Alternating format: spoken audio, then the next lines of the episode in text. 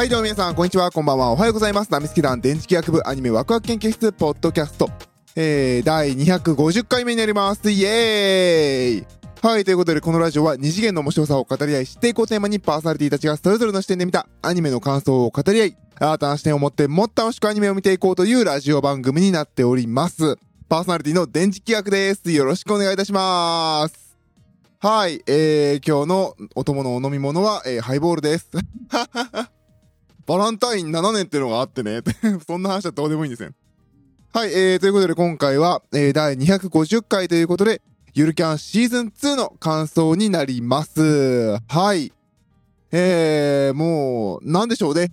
あの、やばいな。あの、馬娘の感想と似た感じになるかもしれないですけど、えー、よかったね。もうそれしかないよ。よかった。あーん、特に、なんでしょうね。昨年からコロナの影響があってね、なんかまあまあ世の中暗いというか、いろんな、あなんていうのか、生活が激変したりとか、えー、してるのもあって、結構まあ私が年取ったってのが一番大きいと思うんですけれど、あの、見るのに体力を使うアニメがちょっと見れなくなってきて、特に今回の冬アニメは、私自身がそれが顕著だったかなっていうのは、うーん、大きい気がしますね。リゼロとかも去年ちょっと手つけてないですからね。絶対あれ重いじゃんと思って見てないんですけど。まあね、あの、去年の秋アニメから結構いろんなね、あの、人気者が多くね、えー、続いていて、結構ビッグタイトル多かったですよね。で、今期のね、えー、冬アニメも、もう春だから今期って言っちゃおかしいのか。今年の春アニメ、あの冬アニメも、えー、結構ビッグタイトルね、あの、ゆるキャン含めビッグタイトルの人気者が多かったんですけれども、まあ、やっぱり、今期の、今期じゃない、冬アニメは、あの、馬とキャンプとモルモットに救われた感がありますね、個人的には。皆さんはどうでしたかね？もう、ほぼこの3つで1週間を乗り切ってた感はありますね、正直。この3つがあるから生きていけるぐらいのね。うん、そんな感じが個人的にはありましたね。他にもね、たくさんいろんな作品がありましたし、まあ他にね、スマイスライムやらクモやらも見てましたけれど、スライムはね、あの、今やってるテンスラ日記の方が見てて、こういうのでいいんだよ、こういうので感が すごくありますね。うん、その中でやっぱりゆるキャンは素晴らしかったですね。ファーストシーズンがね、あの、素晴らしく良くて、キャンプブームが、えー、アニメオタクの中に巻き起こって、で、もう、ミノベ市の方でもね、かなり、えー、ゆるキャンでみんなが、あれ、廃校になってるんでしたっけ？あの、学校内でね、キャンプしたりとか、いろいろ催しが、えー、行われたりとかして、かなり、えー、ゆるキャンは強かったですね。で、まあ、その勢いそのまま。で、えー、1話見たとき、思いませんでした？見たかったのはこれだみたいなね。もうオープニングバーンって始まっ、なんか、アバンがあって、オープニングがバーンって始まった瞬間、やっぱ派遣アニメはちげえな、みたいな。雰囲気が始まった瞬間のもう空気感がなんか価値観がある、勝ってる感じがするよねっていう、えー、感じがしたのをすごく覚えてますね。ちょっとこのラジオを撮る前に、あの、軽く見返すかと思ったら、ちょっとね、あの、3話ぐらいじっくり見ちゃって、やべえわと思って止めました。いやー、1話のさ、りんちゃんが中学生の頃の話とか最高に良かったですよね。うん、りんちゃんエピソードゼロみたいなね。うん、なんか、やっぱりりんちゃんもここから始まったんだなっていう感じが、えー、すごくしましたね。あの、興味を持って始めてみて、いくつもいくつも失敗を重ねた結果に今のりんちゃんがあるんだ感がね。あーすごくあってよかったなっていう感じがしますね。もう、なんかもう、ゆるキャンはもうさすがでしたよね、もう。音も何もかもが、音もね、映像美もストーリーも、役者さんの演技も何もかもが、えー、満点だったんじゃないかなっていう感じがしますね。満点というか、なんか、ちゃんと私たちが見たいものがそこにあった感。あ変に裏切ってない。なんかたまにあるじゃないですか。あのー、なんていう、2期とか3期になったら急にオープニングのあの歌詞が変わるみたいなのあるじゃないですか。いや、いいんやけど、みたいな。それに馴染むまで俺ら結構時間かかるみたいな。そんなんがなかったのも個人的には嬉しかったかなっていう感じでしたね。いやー、またね、あのー、今回はね、あの、静岡に行くお話があるのでね、あの、静岡県も、こう、山梨がね、あの、昨年まではずっとこう、ゆるキャンを握りしめていたんですけれど、今年からはあの、静岡県もね、結構力を、あの、入れて協力してるようでね、あの、静岡空港とかもなんかパネル立ってるらしいですね。で、えー、ゆるキャンのラッピングレンタカーもあったんだったかな。な、結構、あの、ゆるキャンに力入れてる感じでしたね。で、まあ、静岡に行こう話でね。で、まあ、静岡に行くとね、まあもう原作読んでるからさ、分かってるんだけど出てくるわけですよね。あの、引っ越す前のね、なでしこの友達のあやちゃんが出るわけですよ。いや、もう、あやちゃんのあのキャスト発表された時は、うおーって思いましたね。黒沢智代かーみたいな。間違いねえな、みたいな。もう、まさに間違いなかった演技でしたね。さすがだなっていう感じでしたね。この、こういうキャラ、こういうキャラやらせたらほんとさすがだなっていう感じがしますね。何なんでしょうね、ああいうキャラをやらすとうまい黒沢智代さんって。なんていうのかな、周波数成分のピークは多分他のキャストと若干違うんだろうな感すごくしますよね。例えばあの、花森ゆみりさんとかね。あの、ああでも、そうね、あの、シマリンやってる、遠山奈緒さんにはちょっと近い感じですね。あの黒様智代さんのやる、ああいうちょっとダラーっとしたキャラクター。で、あの、主人公ね、キラキラ感出してるあの、なでしこの場合は結構あの、なんだろう、周波数成分で言うと、2キロとか1.5キロとか1.8とかあの辺なのかなパーンって高いところがね、ピークが綺麗に立ってるのが、もう少し低いんじゃないかなっていう気がしますね、黒沢智也さん。ちょっとこの、今度ね、あの、まあ、あの、なんでしょうね。あの自分で楽しむ分にはいいか。あの音を録音してみて、周波数成分アナライザーかけてみようかなっていう気もするくらい、あの人の演技って本当面白いなっていう気がしますね。声もそうだし、その多分あれ、うまく作ってるんでしょうね、自分の中で。キャラ声ともまた違う。な、なんなんでしょうね、あの人のあの声は。本当に、見事だなっていう感じがしますよね。なんて言うんでしょうなんかあの、さっき言ったようにこう、キラキラの主人公でも、ね、あの、響けユーフォニアムとかね、主人公キラキラのはずなのにああいう演技しますしね。いやーなんか、あの人の声は、違うなーっていう感じが、なんか、なんていうのかな。王道とはちょっと違う感あるじゃないですか。あの人の声の使い方。演技の仕方ってのは、あれがね、もう、あやちゃんが見事だなっていう、えー、感じがしましたね。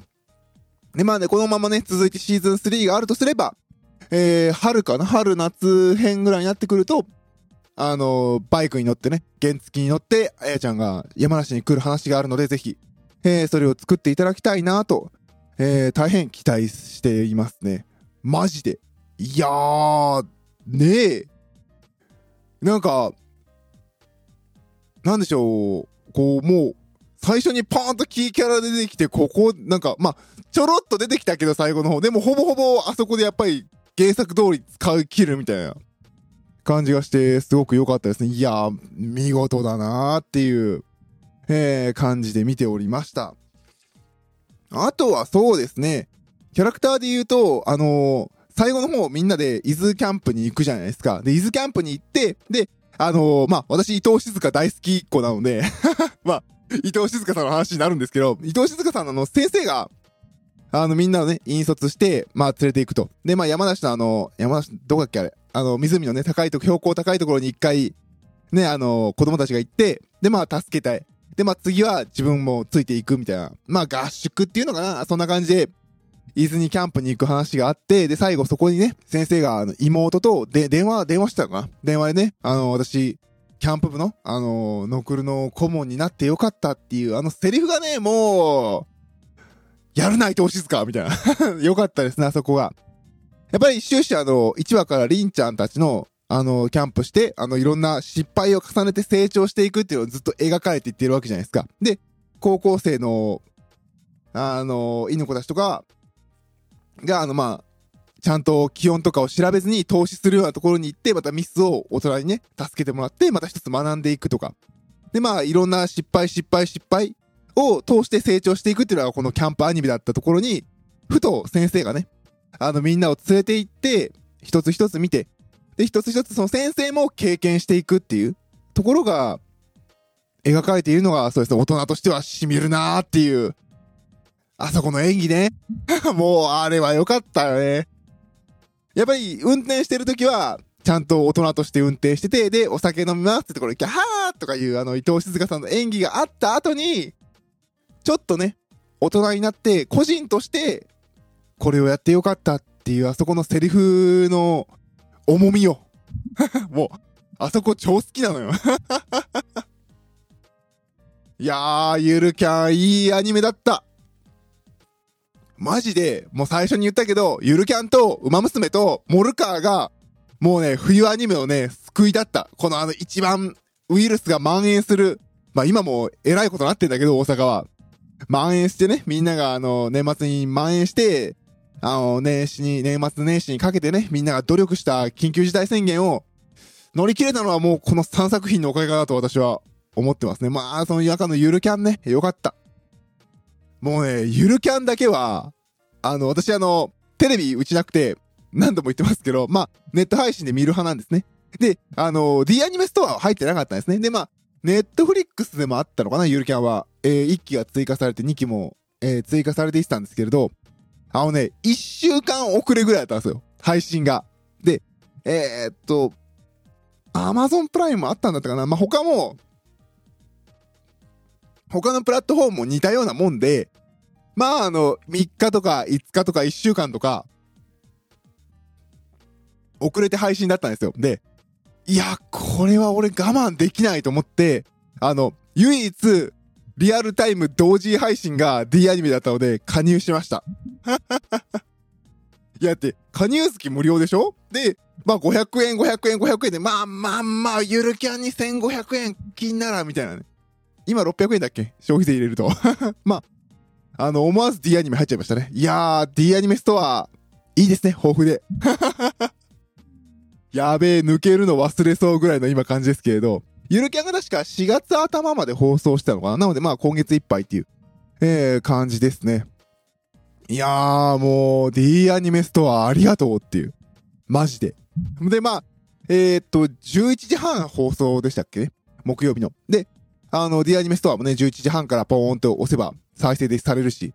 まあ、テレビに比べるとね、あの CM がない分早く見終わるっていう、えー、感じでしたけど、いや、救われた。で、またね、あの、 dアニメストア、なんていうかな、リアルタイムで見てなくてもね、あの、疲れてね、仕事疲れて寝ちゃってても、まあ、次の日朝、朝一でね、見れるしっていう感じで、いやー、もう、 dアニメストアに救われましたね。いやー、いいアニメだった。ね、あの、まあ、伊豆のね、キャンプしていきようってね。まあ、伊豆キャンでこうずーっと行くんですけれど、なんでしょうね。あの、見たことある景色とかが出てくるんですよね。なんか、ラブライブで見たかなこれ。むしろ行ったな、ラブライブでみたいなところが出てきてね。ちょっとあの、おおって思いましたね。西伊豆スカイラインいいよとか出てきた。行った行ったラブライブでみたいな。いやー、伊豆ってすげえなーってね。で、伊東市とかも行ったのかなでね、伊東市になるとね、次はね、あの、アマンチュになりますしね。いやー、静岡すげえな、アニメ推しみたいな そんな感じが、えー、していましたね。あとはそうね。あ、あとあれあれあれ、あの、りんちゃんが、おじいちゃんとあのバイクでツーリングしていくところ、あそこ超良かったっすね。なんなんでしょうね。別に俺孫いないけどいいな、あのシーンみたいな そんな、えー、感じでしたね。昔ね、ちょ、ちょっとだけね、あの、バイク乗っていた時期があるんですけど、久々にやっぱりめちゃくちゃバイクは乗りたくなりましたね。いいなーっていう。あれが一つ醍醐味だし。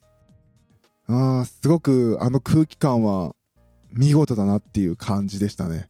ゆるキャンね、あの間とか空気感の作り方めちゃくちゃうまいんですよね。何なんでしょうね、あれ。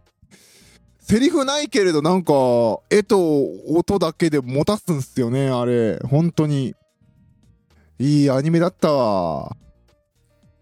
あとはね、何でしょうね、あのもう、こんにちはがすごいいっぱい出ましたね。今期はなんかすごく。もう1話で、松ぼっくりで火をつけるんだよって言われた瞬間、みんなが、もう多分他のみんなもそうだと思うんですよ。見てる私も、来るぞ来るぞと思ったら、ワンカット目で来なくて、2カット目かなんかやった時に、こんにちはとか出ましたからね。ちょっと、うまくいかなかったら、こんにちはまあまあまあ、こんな感じで えー、でしたね。うん。いやー、ものの、うん、やっぱり最初に言った通りみんなが見たいものが作られたなーっていう感じでしたね。で、何度見てもあの豊崎亜紀さんの関西弁のうまさ。何なんでしょうね、あの人。あんなうまいやろっていう感じがするんですよね。で、なんていうのかな、ネイティブの人が言う関西弁になると、ちゃんとあの、一音一音発音しないんで、あの、下手ね、なんか多分、発声的にダメなんでしょうね。で、綺麗な発声で喋ると、なんかエセ関西弁になっちゃうっていう、そこのバランスがね、うまいな豊崎秋っていう 感じで、えー、毎回毎回見ておりました。はい、ということでね、えー、今回はゆるキャンシーズン2の、えー、感想を話させていただきました。えー、皆さんはね、見ましたかね？まあもう見てるよね。このラジオ聞く人は見てるよね。あの、ネタバレ言いますって言わなかったけどいいよね。ゆるキャンにネタバレもクソもないもんね。はい、えー、ということで、ゆるキャンシーズン2のあ感想でした。映画もね、やるようなので、えー、楽しみにしていたいと思います。それでは、ありがとうございました。